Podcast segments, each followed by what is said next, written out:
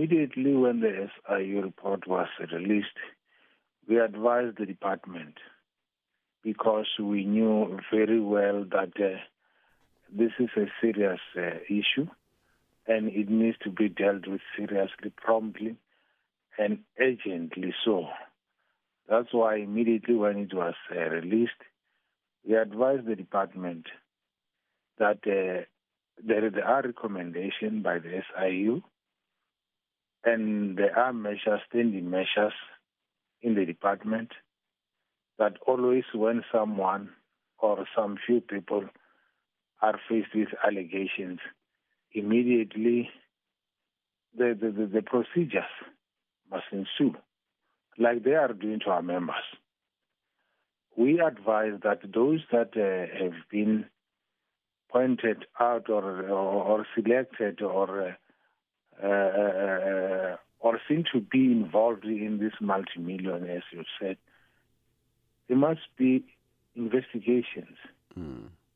So and usually, what they, they usually the, what is usually done is that once you are you are you are suspected of wrongdoing, ordinarily you will be charged or you will be suspended precautionarily so, and investigations uh, must continue, but it never happened. Uh-huh. So, you as DENOSA, do you get a sense that the corruption and wrongdoing in the department is only limited to the PPE contracts, or is there more that, uh, that uh, you're expecting to come out of this?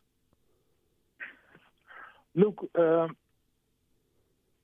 we, we, we, we, we can only suspect because every time there are, I mean, there are issues in the department, we are told of uh, being, uh, I mean, that the department will always cry poverty, mm. starting with uh, overtime, dilapidated uh, infrastructure, shortage of nurses, people acting on acting without payment.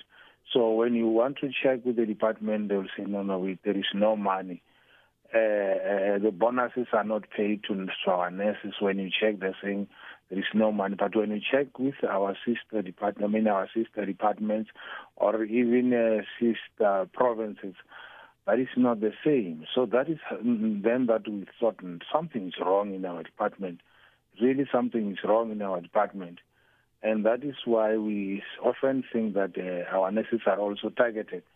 Because in a space of time, most many of our nurses will be charged and suspended for minor issues and end up being uh, dismissed. That is why we, we, we were very much concerned when a multi-million scandal it is just swept under the carpet. That's why we, we are saying that there could be more. That is the reason immediately the SIU report was released. We had to, to, to I mean, we, we, had to shout to say, no, no, Premier, MEC, do something. But mm. unfortunately, we were never listened to. And we welcome the, the Hawks uh, for, for, for, for what they did yesterday. Mm-hmm. Talking about human resources, are your members in Limpopo who successfully completed their community service, uh, are they now registered nurses uh, or are they also struggling to get absorbed into hospitals in the provinces like their counterparts here in Gauteng?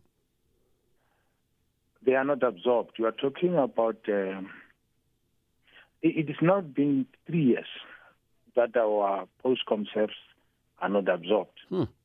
In other provinces, yes, I know some provinces in like Gauteng is only this year or a little bit of last year. And, but in our province, uh, believe in me, that's why we're struggling during COVID.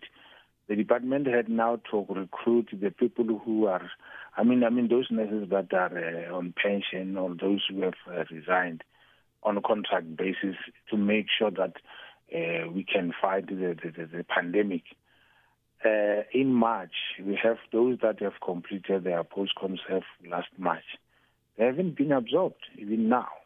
Mm. And when you when you make a follow-up with the department, the same chorus will be sung that uh, there is no money, uh, Treasury hasn't given us money.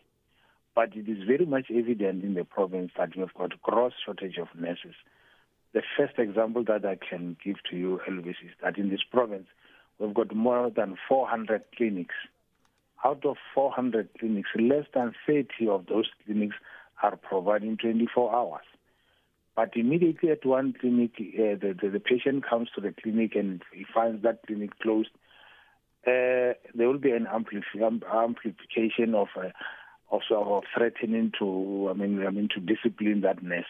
Whereas the main cause of this clinics not providing 24 hours, the main cause is shortage of nurses. That is the reason why the remaining uh, 300, more than 370 clinics are not functioning 24 hours. Infrastructure is one of those, but the main one is shortage of nurses.